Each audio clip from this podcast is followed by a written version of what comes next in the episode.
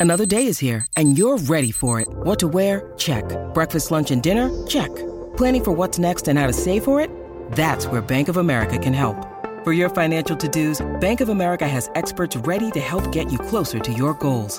Get started at one of our local financial centers or 24-7 in our mobile banking app. Find a location near you at bankofamerica.com slash talk to us. What would you like the power to do? Mobile banking requires downloading the app and is only available for select devices. Message and data rates may apply. Bank of America and a member FDIC. When you need mealtime inspiration, it's worth shopping Kroger, where you'll find over 30,000 mouthwatering choices that excite your inner foodie. And no matter what tasty choice you make, you'll enjoy our everyday low prices, plus extra ways to save, like digital coupons worth over $600 each week. You can also save up to $1 off per gallon at the pump with fuel points. More savings and more inspiring flavors make shopping Kroger worth it every time. Kroger, fresh for everyone. Fuel restrictions apply. Why take one vacation with the family when you could take all of them? With Royal Caribbean, you don't just go to the beach. You visit a private island and race down the tallest water slide in North America. You don't just go for a road trip. You ATV and zip line through the jungle. You don't just go somewhere new. You rappel down waterfalls and discover ancient temples. Because this isn't just any vacation. This is all the vacations. Come seek the Royal Caribbean. Ships Registry Bahamas. Football Social Daily, the Premier League podcast. Welcome to Football Social Daily, Premier League news and opinion every weekday. And what a week in the top flight it's been so far. In and amongst the chaos of Manchester City being accused by the Premier League of breaking its financial rules, Jesse was given his marching orders at Leeds United. Sorry, that was that was a Nearly shocker. spat drink that there. was a shocker, wasn't it? But what was just as shocking was the way that Leeds flew out of the traps at Old Trafford against Manchester United last night. Leeds in the lead inside a minute. Are the Whites Gnonto something with their diminutive Italian? But even after a two goal advantage, they couldn't hold on as Ten Hag's Reds rallied. Jadon Sancho striking from the shadows. So, who next to take up the hot seat at Elland Road? We'll try and unpick that, as well as your questions which have been sent in to us, including some on those Manchester City allegations. My name's Niall, this is FSD, and with me today in the studio, Marley Anderson and Joel Tudor. All right, lads. Good morning. Hoping the podcast gets better than them puns, to be honest. It's the the only way is up from there, isn't it? the only way is up. That is one way to, uh, to do it. Yeah, I mean, I'm not normally one to throw a few puns in there, but it was just too good We to need a pun bell now. Too Forget the miss. cliche bell. I was trying to think of ways I could describe That's what we need. Jesse Marsch being sacked, and I was thinking dismissed, fired, marching orders, and I thought marching orders, it works. So I thought I I've had got to one. go for it. He was Chicago fired. he used to play for them. I've seen a clip of him. That's good. I'm annoyed I'm not the host now.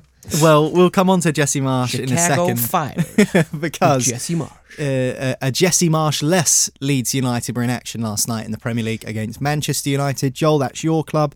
How did you watch the game last night? Because it wasn't on UK TV, Are was you it? trying to incriminate me I'm not trying to incriminate you. I uh, I listened with my ears last night. You're a good man. You're a good man. Well, I didn't have any issues watching it because I've got a NordVPN subscription. So I was able just to set my location to somewhere else and sign in and watch the game as if I was watching it from overseas. So I didn't have the trouble that you had of having to Allegedly, go I through might the have pain. done the same. well, you can get a NordVPN subscription as well by using the website address nordvpn.com forward slash FSD. You'll already get a huge discount on your plan. But seeing as it's Nord's 11th birthday today, so happy birthday, NordVPN.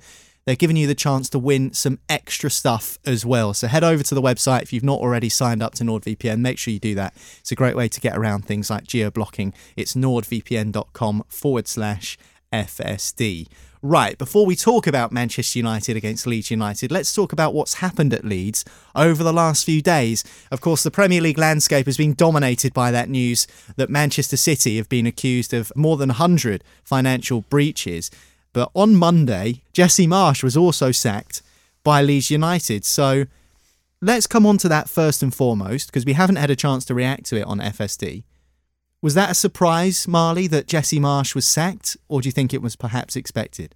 Um, perhaps a bit of both, really, but expected because I, I kept seeing fans going on about um, Like we don't don't understand his tactics, don't understand what he's trying to do. Well, do you know what was trending? Yank Lampard. I think that- there's loads of puns to be uh, to be made around Jesse Marsch. To be honest, I think Yes. Jodie Marsh would have done a better job in charge. To be fair, of, uh, of Leeds United. If you don't know who, who Jodie Marsh is, make sure you're not at Google work when you Google. Make sure it. you're using NordVPN. you're googling it. yeah, set your, Yeah, don't use your work laptop. Yeah, make sure set you're your location NordVPN. to the moon or something. Yeah. um, what was I even saying? Yeah. Um, you know, I think the Leeds fans had, had started to turn. Um, there was every now and again there was signs of improvement with Leeds. Um, I thought from from sort of watching them sort of sparingly, not for full ninety minutes every week, but they always looked very shaky at the back. They've never looked solid at the back, and it tends to be well, you know, we'll we'll uh, sort of rely on our attacking vibes to get us through games, and we'll we'll win three two. And it was a bit like you need to go back to back to basics a little bit at first, and then build from there. Because if you've got the attacking flair, it's about keeping the back door shut. I think, but you know, Gnonto's obviously a good player. Summerville they scored last night, and come on to that in a bit. But you know, there, there's talent in that squad. Um, but I just don't know if Marsch knew how to how to get the best out of it, and obviously he's ended up getting sacked, and Leeds are back to uh, to square one. Leeds have only won two of their last 12 games. That was before last night's match against Manchester United. So, understandable, really. As much as he was given a year at the helm, Joel, as much as he was given, I think, £140 million to spend, and as much as I think he's a nice guy and no doubt a pretty good coach, do you think that he had enough time to be able to maybe be more successful at Leeds than he was? Do you think that it is the simple fact, and we can get the cliche bell out here, that it is a results business and that's why he's lost his job? Yeah, it's a shame for him because he got the American Revolution starting nearly.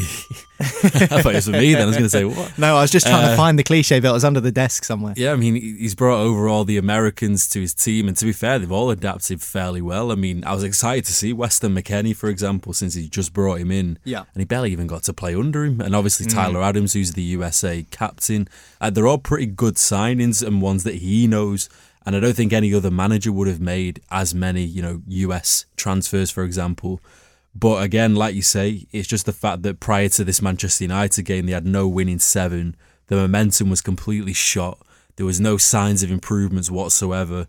And I think, I think he, they could have afforded him a little bit more time based on the amount of signings that they made. I mean, they just bought Georginio Rutter for I think mm. 36 million. That's a big price to pay for someone who's not even going to play for the manager who's just brought him in. So it was confusing because they backed him a lot, especially in January as well, and then to suddenly Yeah. get rid of him, that's the thing that makes me a little bit curious. Is it the timing then? Is that the thing that you're maybe thinking about here? Because you mentioned Weston McKennie.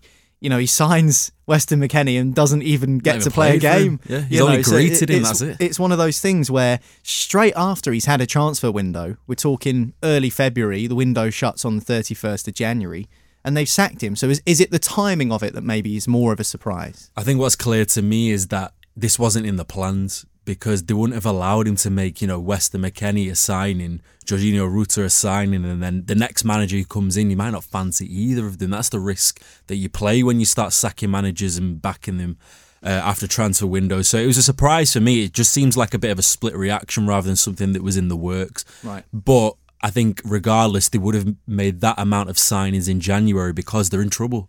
They, they had to make reinforcements, and I think they were pretty safe ones as well. I mean, Weston McKennie playing for Juventus, playing in Champions League is a pretty sure fit loan mm. deal as well. Mm, it's mm. not a permanent signing. Um, but it's going to be interesting to see who they actually bring in because it just feels like they've still not truly recovered from Marcelo Bielsa's influence. I think it's like they're almost in that no man's land of trying to find because they've got a great set of players. When you look at the squad, there's a lot of good international players, a lot of youth players. Uh, I just feel like they need a manager who's got the tactical nous to actually galvanise it a little bit and make it cohesive. And I wonder how Bielsa would have done with this squad because there's a lot more technical players in it compared to what he did have when they first came in the Premier League. Yeah, we'll talk about Bielsa in a bit more detail shortly because there are some suggestions that he might even return to Elland Road, which would be pretty wild.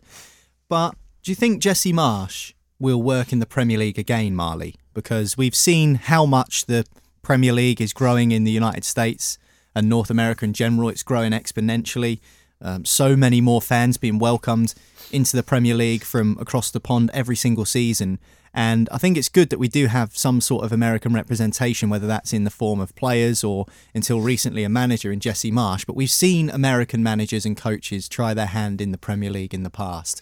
Bob Bradley being an example didn't really work out. Uh, and of course, now Jesse Marsch, who's got decent pedigree. When you look at the clubs he's managed, Leipzig did really well with Salzburg and brought through players like Erling Haaland. Do you think he'll work in the Premier League again? Or do you think that it will still be a bit of time before we see an American coach become truly successful in the top flight? Uh, I can't see him working in the Premier League again. Um, I think he's his shot is. I think we've seen enough of him to, to form an opinion of him. Mm, he had a year in the Um, job. So. Yeah, I mean, a year, it's, it's not a long time, is it? But it's as long as you get these days. So if you can't show signs in a year, um, it's it's not looking good for you. Obviously, I can't predict the predict predict the future, but you know, someone might have a chance, take a chance on him again. He probably would jump at the chance to come back, but I'm just not sure. I always think it, you start off on the wrong foot when you are American in the Premier League. It's Um, unfortunate that that's the case, but I'm inclined to agree with you because I do think that there is Yeah, some I'm- sort of stigma around that. try not to sound like to come across sort of like xenophobic or anything like that and like say Americans can't last but there's just something in the English culture which sort of doesn't Mm, I know quite trying marry up with the American psyche of, of how they think and how they do things. Yeah, and I think when you come into an English club especially like club like Leeds like working class you know Mm. Every everyone around the yeah. round the Mm. it's a one club city type of uh, type of place and I just think when you come in you're American you start off with all the all the fellas that go and queue up and buy the pints and buy the shirts and stuff, and you bring in these different ways. They're just not as receptive to it as they are when Bielsa comes in and he's already got the the um the the sort of CV that says Yeah. like I am a bit crazy, but my methods work. Everyone gets behind that. They were selling buckets, weren't they, in the club shop? Exactly. I mean, if you can sell if you on. can sell buckets, if you can sell buckets as a club to a fan base, you're doing something right. I mean, I don't know what the Marsch equivalent of that was. Um, well, there wasn't one, but it, you know, I don't think he'll work in the Premier League again. Um, I can't see a club that would take a take a chance on him. Who do Leeds look to as a replacement for Jesse Marsch, who lost his job on Monday? You've touched upon Marcelo Bielsa. Could we see him come back? Do you think that would be a bit of a wild move, considering he was linked with the Everton job? That went to Sean Dyche, and obviously Sean Dyche's first game in charge was a massive win against league leaders Arsenal. Marcelo Bielsa was in the running for that job, but allegedly wanted to take over the under 21s before then moving into the full time Everton job Crazy, in the summer, which is the What most the most Bielsa thing I think I've ever heard. Um, who do you think Leeds should be going for? Do you think, seeing as they are a touch above the relegation zone and it looks so tight down there right now, do you think they should be going for someone who can keep them in the league, maybe on a short term contract, or do you think that they should be trying to make an appointment in terms of succession plan to Jesse Marsch? What sort of profile of manager should they be going for, do you think? I think they need to go to a similar profile of Bielsa, to be honest, because I think they have the players that are set up to play in a pretty dynamic way, like he did. It just felt with Jesse Marsch, he didn't know how to get the most out of them because it's a pretty young team as well. When you look at it, you got you know, Gnonto looks really um, high potential on that left wing, and then you've got so many in midfield. Tyler Adams and McKennie are under twenty five. It's a lot of raw potential. And just looking at the leading candidates, you got Corberan, which is the West Brom manager who seems to be doing pretty well there. I think they've just offered him a new contract as well to try and keep him. He's already said Um, no as well. Yeah, and then you've got the next one, which is Iraola, which is the Rayo Vallecano manager. I think he's actually ruled himself out as well. So it seems like the options are becoming shorter and shorter, and then it ultimately leads back to Marcelo Bielsa. So who knows? Because I know Leeds as a as a uh, place in general and as a club and their fan base still absolutely adore him. I've never been a fan of managers going back to clubs though. It just feels like it never usually pans out the way it once did in terms of the special moments and why it became special. So you have to be careful with that. I think it's a bit of a poison chalice that Yeah. kind of that kind of it, it feels very fantasy and beautiful when you talk Yeah, about yeah. it, but in reality, There are you so many examples of that. Oh, there? it it never, it So very, very rarely works out. Apart from you know, if you're Jose Mourinho, you Yeah. go back to Chelsea, but then, but then it, oh, you know, it all sour in the down end, then, didn't it? So In the end, in football, everything just burns out and goes sour. I think that's the uh, conclusion. But there's not many great choices around at the moment. I think whoever is next is going to be a little bit of a gamble and a roll of the dice. Hmm. I wonder who you'll go for, Marley, if you were Andrea Radrizzani, who's the man who's supposed to be making these decisions. He said on Twitter to one Leeds supporter that yesterday was a time to get behind the team ahead of their game against Manchester United, which we'll talk about in a bit. But he said they need more time to make the right choice when it comes to replacing Jesse Marsch. Are you hmm. inclined to agree? Do you think they should bide their time? Because time will run out before long because the Premier League doesn't wait for anyone. Yeah, I'm not sure how much time they've got, to be honest. I think, you know, you've put yourself in this situation where once you actively go past the World Cup break and then you change your mind, you've you've already you've give yourself way more, way more work. Everton have, have done that um, with uh, with sacking Lampard and appointing Dyche. Obviously, it's worked short term, but you know, it's still it's not an ideal situation to be in. But Leeds have probably done the same. But I'm looking at the the manager, you know, odds, and it's pretty much odds on to be um, Anthony Iraola from uh, from Vallecano. Is it Vallecano? Yeah. Yeah.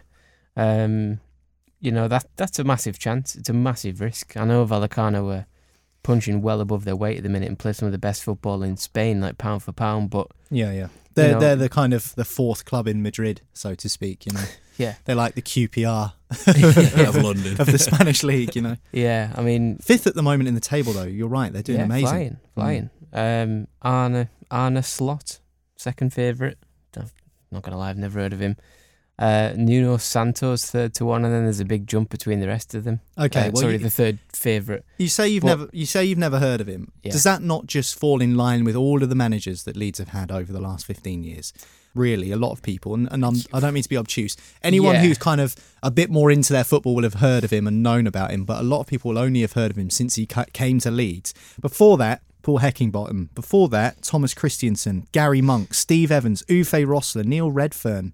But if you look at some of these names, you're thinking, you know, are these the sort of characters that Leeds need to keep them in the Premier League? a lot of them were managers under the Massimo Cellino reign. Very true. um, Very true. Of which I worked at the club at the time, and there are some. What are you trying to say about yourself? He'll give any any idiot a job. person a job. Stroll up and you're in. yeah, any idiot gets a job there at that point. But I mean, yeah.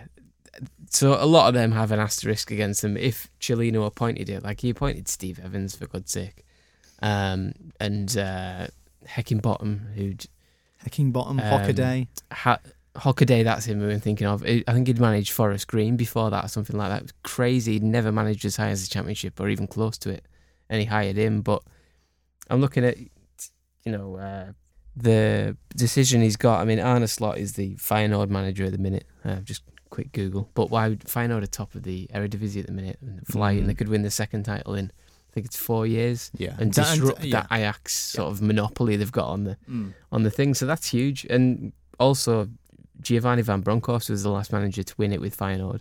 He jumped ship to uh, Rangers the season after. Didn't go well for him at, at all. But so I'm thinking of, of Slot's uh, mentality. Obviously, I don't no idea what he's like as a person. But would you would you leave guaran- almost guaranteed success, guaranteed European football for Feyenoord to go to uh, to go to go to fight a fire at, at Leeds? Um, No guarantees thinking- of staying up when you look at the table as well. Yeah, I mean they should stay up. Leeds, they've got you know more than enough to stay up, in my opinion. But Mm. you know you've still got to go and do it. So it's one of those where Yeah. you know who who do you look at? But I'm I'm looking at who's out of work, and I can't see past anyone more perfect for the job than Rafa Benitez, who's out of the out of work. Yeah. You know, knows the Premier League, wants to prove himself after that horrendous Everton spell Mm. would would sort them out defensively, has experience, has experience of fighting at the wrong end of the table, um, and doing a good job making a, a club solid and, and building from there. He's, there's even quite a few Spanish players at uh, at, at Leeds which he he would love to to work with and stuff. There's plenty of talent there. So Mm. I mean, he's a fifty to one shot at the minute for for the job. Will Um, Mystic Marley strike again? Yeah, I doubt it. I've not even heard him being linked with it, to be fair. But I, you know, he's out of work, so Well, yeah, we'll wait. cost you anything. We'll wait and see who is selected to replace Jesse Marsch as the new Leeds United manager. But they did have to play a game managerless last night. Three different people took temporary caretaker charge against Manchester United at Old Trafford. It Half start- an hour each. yeah, half an hour each. It started really well for Leeds. In the end, they couldn't get the three points. We'll talk about it next after this here on Football Social Daily.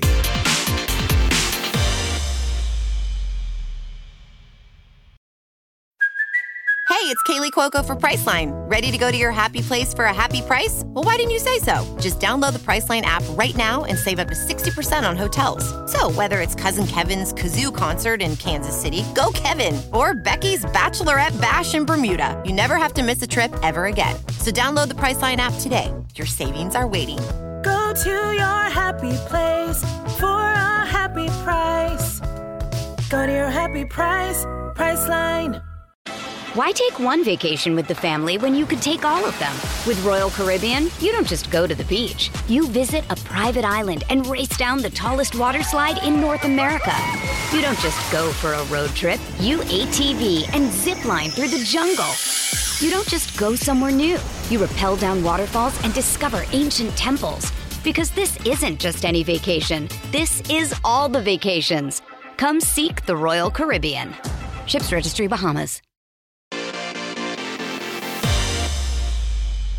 Welcome back. This is Football Social Daily, your Premier League podcast from the Sports Social team. And last night at Old Trafford, Manchester United welcomed Leeds United. And one man who played in that fixture many times was two time Champions League winner, five time Premier League champion Wes Brown, who we caught up with on yesterday's edition of the podcast. Just scroll back in the timeline and you'll be able to find our chat with Wes. But if you haven't heard it yet, here's a little snippet of what made that 1999 treble winning team so special. What do you think were the main differences between those two sides and like what meaning did it have for you? Because obviously in the 99 side, you were a young kid coming into it, and in the 2008 side, you had, you had a massive role in the season. What were the similarities and differences in the two teams which made them champion winning sides? winners in general, attitude. Uh, you know, people ask me which one was the best one. I would still say 99, just for the simple fact the squad. Um, you know, the rules were a little bit different with subs and stuff, and um, you know there was a lot of games that season, but the lads just kept kept battling on. You know, we, we obviously had a little bit of luck along the way, um, but I always feel, listen to to actually do the treble. It's not. It's you know, it's not an easy. But even though you didn't have a massive part in that one, but you had a massive Yeah, part I in the mean, I, I played quite a lot of the games up until the quarter final, and Mm. obviously, um, you're at the big stage now, and the, the the manager has to go with the, you know, the players that have been there a long time, Yeah. and you know, more experience. It's as simple as that, and I think that's the way uh, most things go. Obviously, in in 08, I was more of a senior figure, so I would play more games and, and play in them later stages.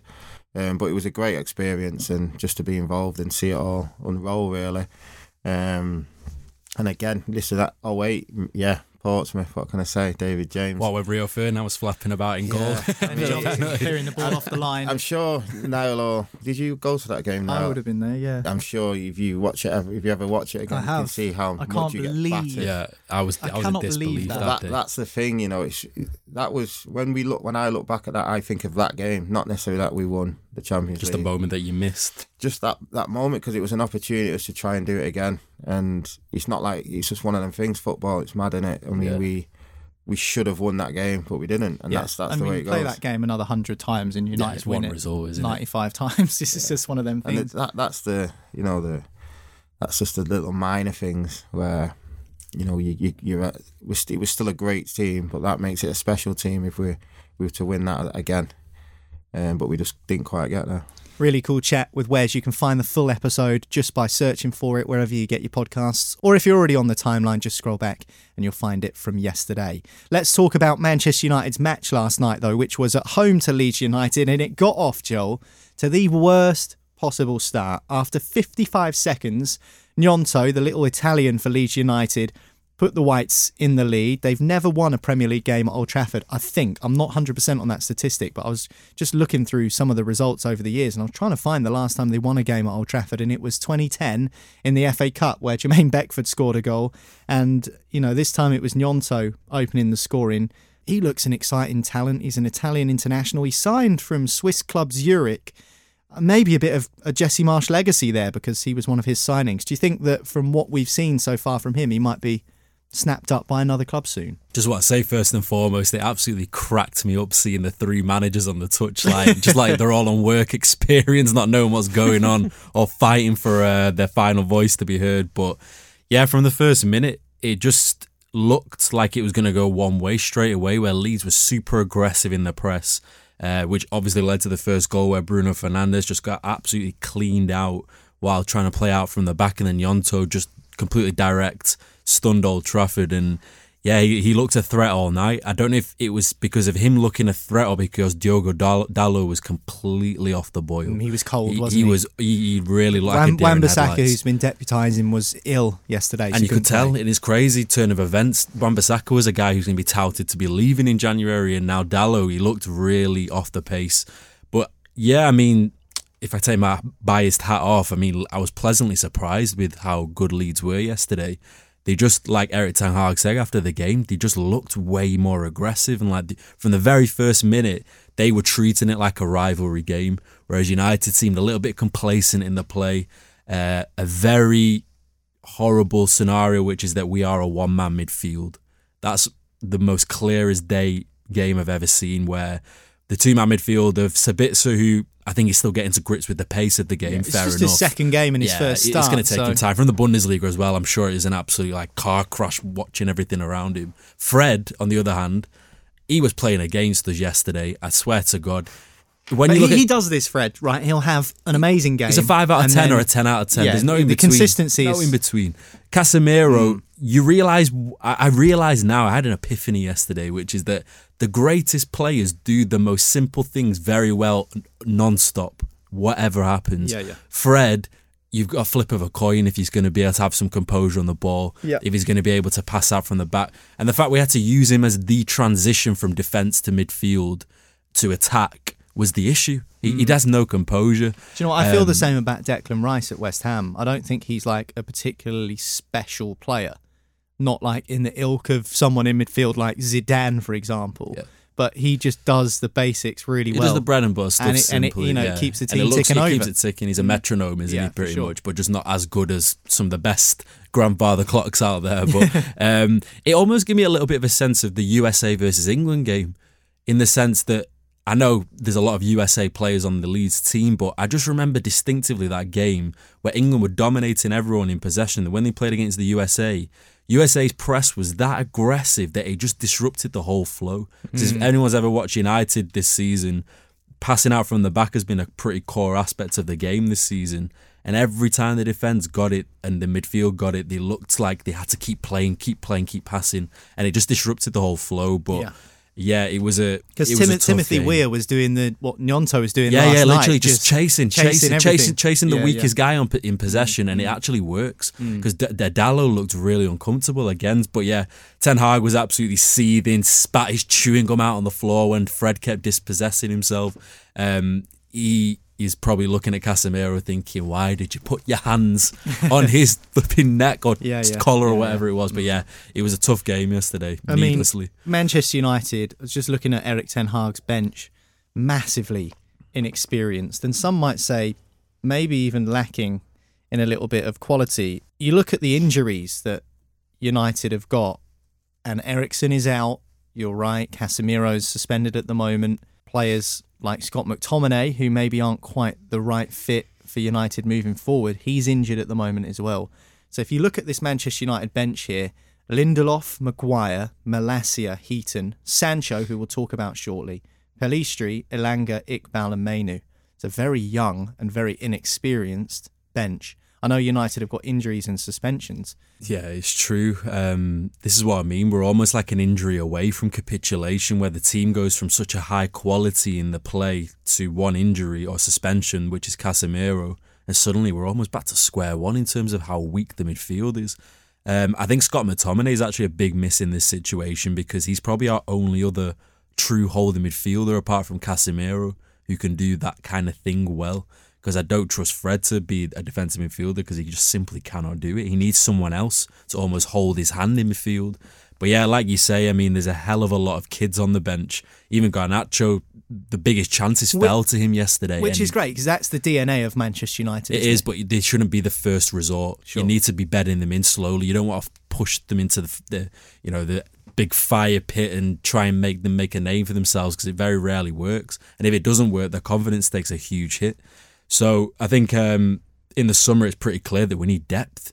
We can't be relying on just having like an average age of 18 on the bench and trying to Yeah. uh, bed them in in that way because it's just never going to work. We need experience. But yeah, like you say, I mean, the injury issues is not a great thing because it's all about it's 60% of the midfield's injured. It's never Mm. going to help any team, is it?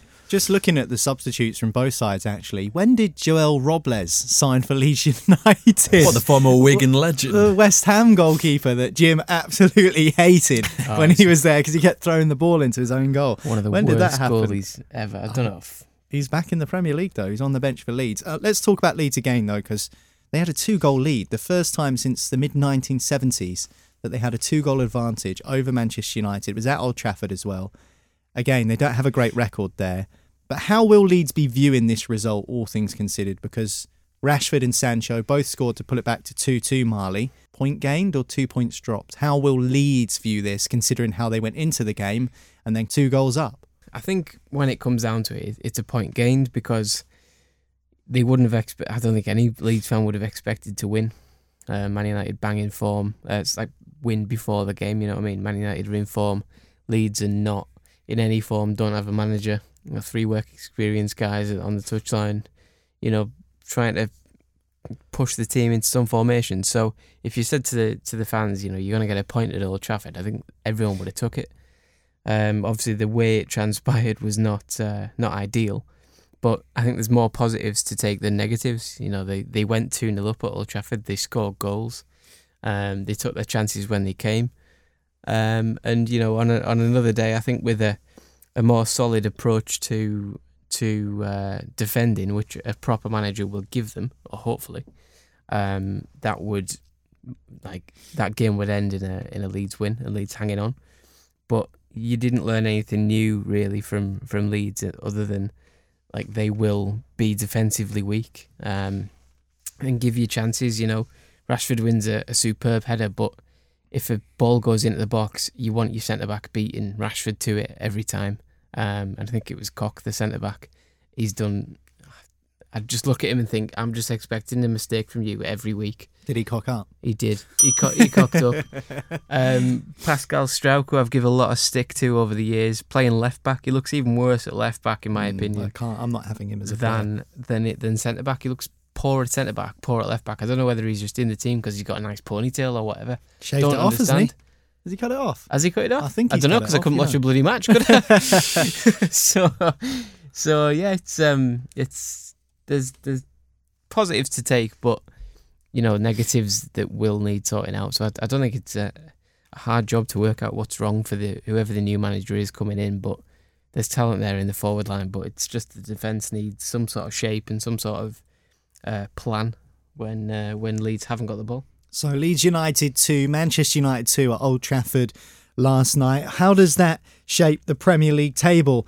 Well, it leaves Manchester United in third position after 22 games, 43 points. That's a four point gap to Tottenham Hotspur in fifth. So they've got a decent little cushion in the top four. Newcastle below them on 40 points at the moment after four draws in the Toons' last five games. At the other end of the table, Leeds down to 16th on 19 points, just one point above the relegation zone, and four days' time going to play Manchester United again. This time, at Old Deja vu. Trafford. Yeah, doesn't happen too often that two sides playing against each other home and away back to back.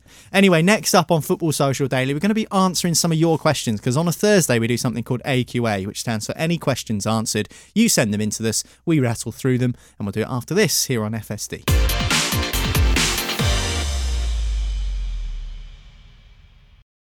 Hello, it is Ryan, and we could all use an extra bright spot in our day, couldn't we? Just to make up for things like sitting in traffic, doing the dishes, counting your steps, you know, all the mundane stuff. That is why I'm such a big fan of Chumba Casino. Chumba Casino has all your favorite social casino style games that you can play for free anytime, anywhere with daily bonuses. That should brighten your day a little. Actually, a lot. So sign up now at chumbacasino.com. That's chumbacasino.com. No purchase necessary. VGW Group. Void were prohibited by law. See terms and conditions. 18 plus. With the Lucky Land slots, you can get lucky just about anywhere.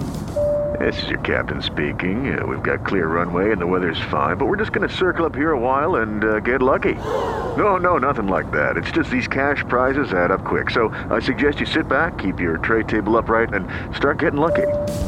Play for free at LuckyLandSlots.com. Are you feeling lucky? No purchase necessary. Void where prohibited by law. 18 plus terms and conditions apply. See website for details. Final part of today's Football Social Daily. Welcome back to the podcast. If you hit subscribe, that way you won't miss an episode again, including any of our interviews with Premier League personalities. So far this season, we've already spoken to the likes of Brian McClair, Wes Brown, which was released only yesterday, Matt Jarvis. We've got an interview with Trevor Steven coming up as well, and some other exciting former Premier League players that we'll be chatting to soon in the next few weeks. So make sure you do hit subscribe, and that way you won't miss any of those. But now, on Football Social Daily. It's time to answer your questions. It's AQA. Any questions answered, You've sent them into us via social media, and we're going to rattle through them now. And this first one comes from Somerset Dave. And Somerset Dave wants to know, Marley, has Bournemouth's slide into the relegation zone gone unnoticed? Gary O'Neill got a good new manager bounce after Scott Parker's sacking and was given the job permanently, but now they've got new owners at Bournemouth and they'll be keen to stay in the Premier League. Might he be the next manager to go? Interesting question from Somerset Dave. Bournemouth are 19th in the table on 17 points and two points from safety.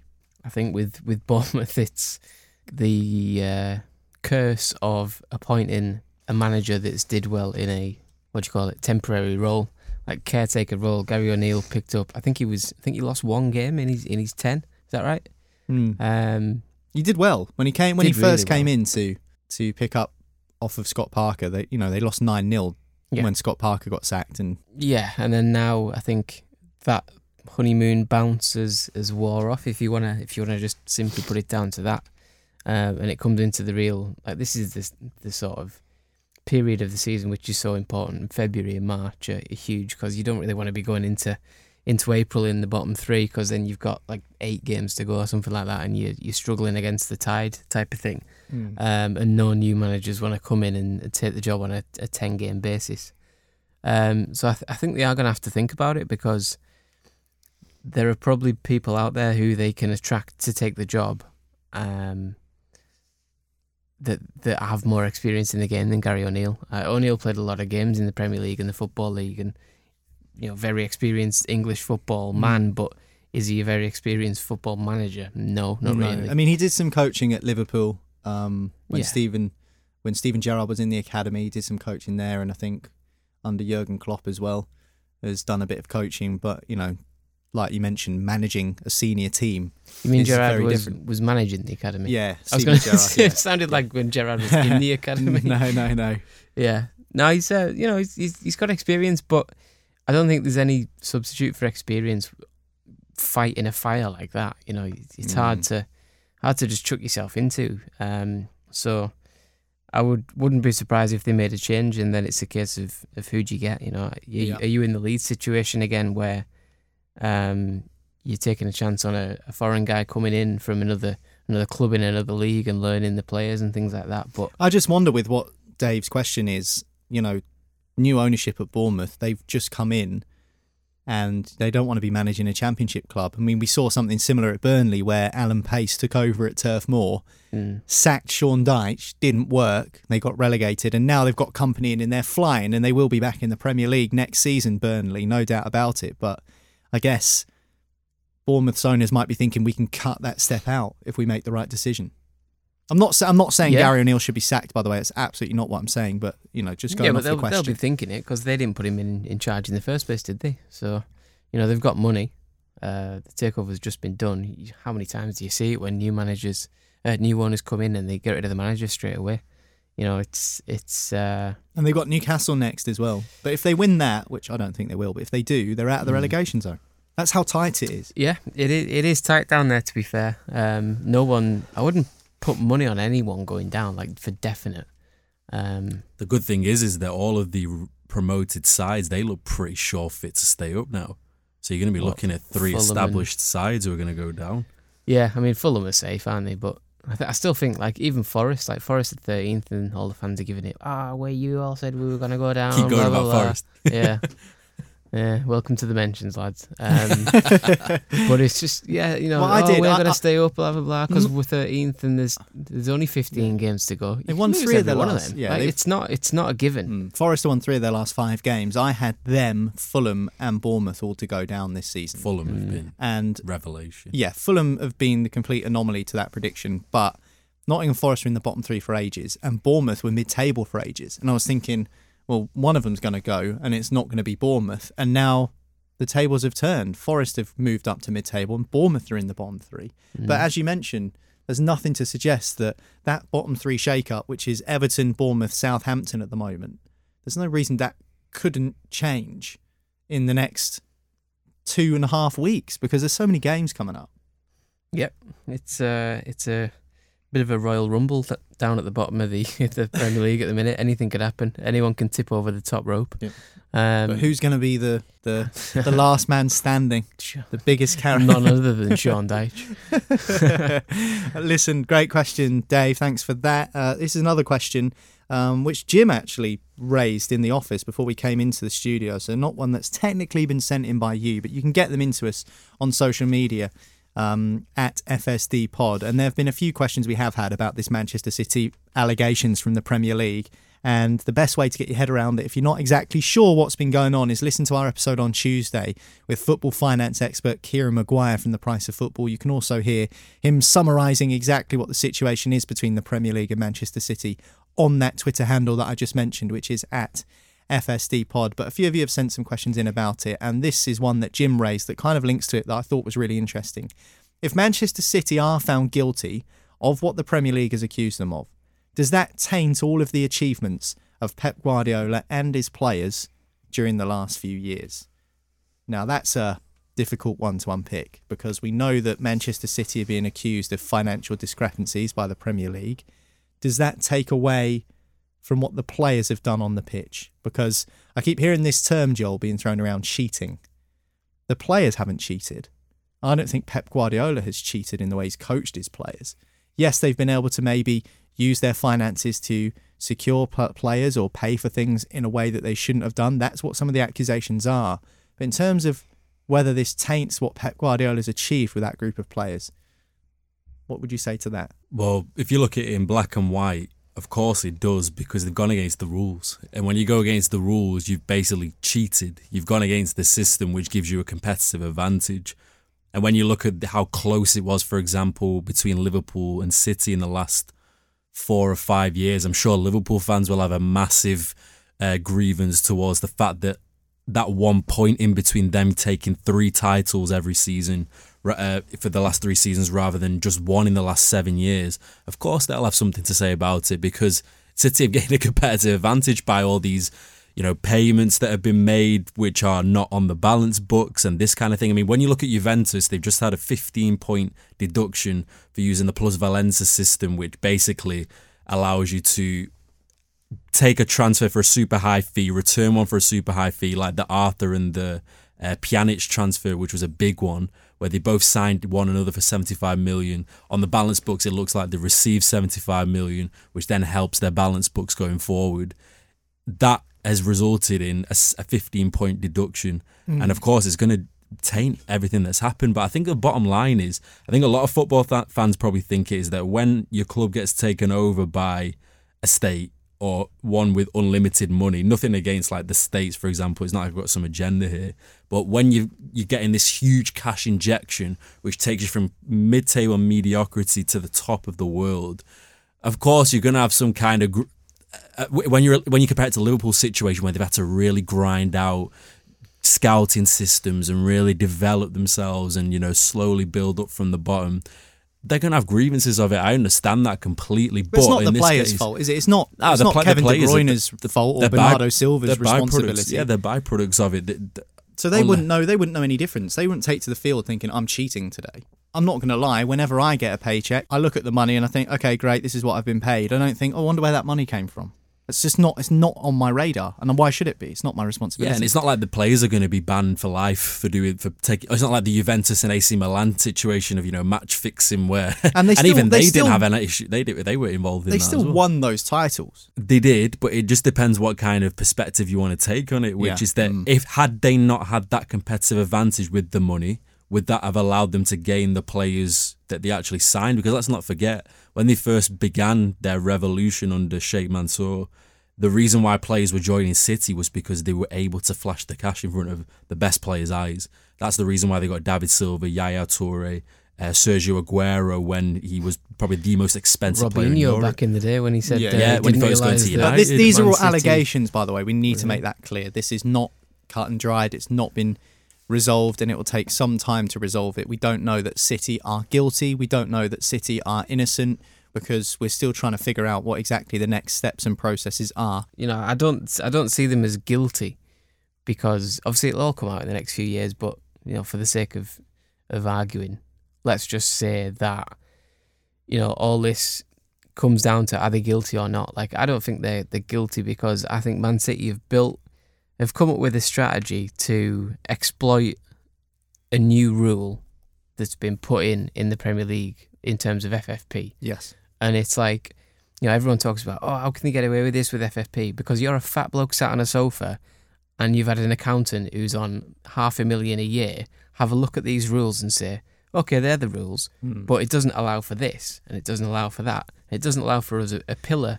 a pillow sponsorship, which gets us five million a season. You don't have to, you know, there's creative ways of going about it to exploit loopholes. And I think that's what Man City have done. Hmm. It's the lack of cooperation with the Premier League, though, which is another element to these accusations and allegations. Is that City have withheld information deliberately, or they've made it difficult for the Premier League to conduct their investigation, But- which has taken four years. I don't I don't believe the Premier League are militant enough to go and get something right the first time because if you send someone an email, you know, they can interpret it. They can see what you've not written as Mm. much as what you have written. So you can say, you know, oh, you show us this, this, this, and this. Because it all stems from the leaks and those leaked emails from a few years ago. I remember sitting in this studio talking about it on the radio, actually, when the studio next door, Mm. and thinking about what this might mean for the future of Manchester City. And that kind of got ironed out. And then there was the UEFA ban, went to CAS, that got ironed out. So City have had these accusations and, you know, stuff thrown their way for the last few years. So it's not anything that they probably wouldn't Yeah. know how to deal with. But and City won won their case last time, didn't they? Which They just did, yeah. proved that Not necessarily one. They Well, just got the- so the- lawyered the up to time it bar prevented them from even But listen, we what get- we get there. in- That's what we're getting bogged like, down, The, though, the lawyers will find a way out if there if there's a way out. There still has to be a way out. If there's a hundred charges, surely there's some substance to it. There has to be. at this point, we don't know enough. And the question was about whether, if City are found guilty, which they haven't been, and they might well not be, we'll wait and see what happens at the outcome of these investigations. Would Pep Guardiola's success and that of the players he's coached be tainted? Who knows? I think that's one for personal opinion. Right, final question. I really like this question. This comes from Jane, and she says, Which nationality, apart from British or Irish, would have the best team if you made an 11 of Premier League players from just that country, past and present? I think France. I don't know. If we're talking about past and present together, for instance, Omri would be up front, Giroud would be up front, Robert Pires would be in the midfield, Claude Makelele would be in the midfield, Patrick uh, Vieira. Vieira, N'Golo Kanté. You know, there's a present player, uh, Marcel Desailly at the back. I mean, Rafa even Varane. Varane, Laurent Koscielny, Frank Leboeuf, Laurent Blanc. The only one is the goalkeeper, which might be a bit of a, Sagna, a right back. Bakary Is- is So for me. France straight away. I was like, it's got to be France. I was just thinking Mm. of the best goal scorers in the history of the Premier League. You know, you're thinking Henry because you can't choose English players for this question. Henry, Aguero, these sorts of players. So that would be my selection. So I'm just getting it out there. I mean, who would have the best team if you made an 11 of, of Premier League players from just that country, past or present? Jim's shout in the office before we came in here was Brazil. And you could have, Nah, there's not enough top attackers. I don't think. what, not even right now in the Premier League? Well, You could compare have- it well, to you that could have- French, it to that French line. Okay. no no debate. Martinelli. Oh come on, I know, I know, but Martinelli. Hear me out here. Gabriel Jesus. Juninho. Juninho, the Middlesbrough Juninho. Bruno Guimaraes. You've got two world class goalkeepers to choose from. Thiago Silva. That France team would maul it for breakfast, lunch, and I think dinner. you'd need the two goalies in goal at the same time just to if you were stop to stop that Well, you, could play, team. you could play Ederson in midfield. I was thinking a, a nationality that stood out to me straight away was Argentina. Okay. Just because you had Aguero and Tevez, which are arguably two of the best Argentinian players ever. Uh, Mascherano, who's pretty much won everything. Di Maria. Di Yeah. Maria, Martinez, uh, Julian Speroni in goal. Martin, Martinez, Emi Martinez. Yeah, Emi, Martinez, of course. Lisandro Martinez. There's got to be some more. It's midfielders, I think, where you fall Uh, down. Enzo Fernandez has just come in, Fernandez, I but mean, he's, he's he's so a young, to played prove. two games or something. I'm really top heavy. Argentina are always top heavy, aren't they? I'm really, I'm really playing a lot of stake on that uh, that attack. Gabriel bailing me Heinze. Heinze, Ah, Heinze, Heinze, Heinze, Heinze, yeah, whatever yeah. you call him. Yeah, he was probably the only fullback you've ever. The really defense is seen. lacking, isn't it? Zabaleta, at yeah, City. great Probably, you, could- you probably can't name another right back that that's played in the Premier League Yeah, from and Argentina. won- Really, and really did well. Mm. So France and Argentina. I'll say that. Any other shouts? really? Spain? I would say Spain, but it's very midfield centric again. well, you got David De Gea in goal. David Silva in the midfield. Piqué. Gerard Piqué at the back. I know he only played a handful of games for Yeah. Manchester United. Uh, Fernando Torres up front. In his pink, in his prime. it has to be Diego his Costa prime. up front. Xabi, Xabi Alonso. in Xabi. Alonso. Mm, David, yeah, Uh, David Silva, Xabi Alonso, and then I'm sure there's missing- plenty. Cazorla. Cazorla, Oriol Romeo. Jesus Maybe we're scraping a bit there, aren't we? Really? Yeah, you got like Pedro and all these other. Yeah, I, honestly, Jesus France Navas. have France are very much far and wide, aren't they? The, Mm. the in terms of quality and in terms of what they won. Because it basically a lot of it comes from that invincible side, the Arsenal side, and it's Mm. pretty hard. to Well, there's loads of players, and we not mentioned like Wiltor or Yeah. Nicolas Anelka. Or Paddy Evra at left back. Yeah. I think it's France. I think it's France. I think that's the Mm. answer to that question, Jane. I think it's France. I think that's the answer. What do you think? Let us know anyway at FSD Pod on Twitter. Get in touch with us. Um, maybe we should put that question out to the socials as well and see what people see what people think. Yep. Um, the answer would really be.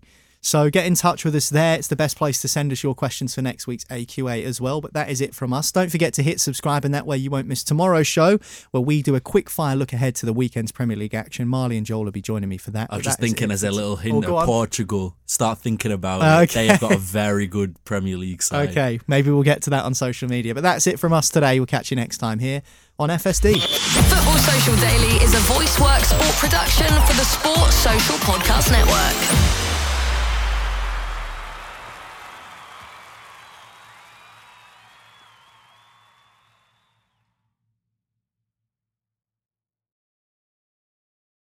Guys, it is Ryan. I'm not sure if you know this about me, but I'm a bit of a fun fanatic when I can. I like to work, but I like fun too. It's a thing. And now the truth is out there. I can tell you about my favorite place to have fun Chumba Casino. They have hundreds of social casino style games to choose from, with new games released each week. You can play for free anytime, anywhere. And each day brings a new chance to collect daily bonuses. So join me in the fun. Sign up now at chumbacasino.com. No purchase necessary. Group. Void were prohibited by law. See terms and conditions. 18 plus.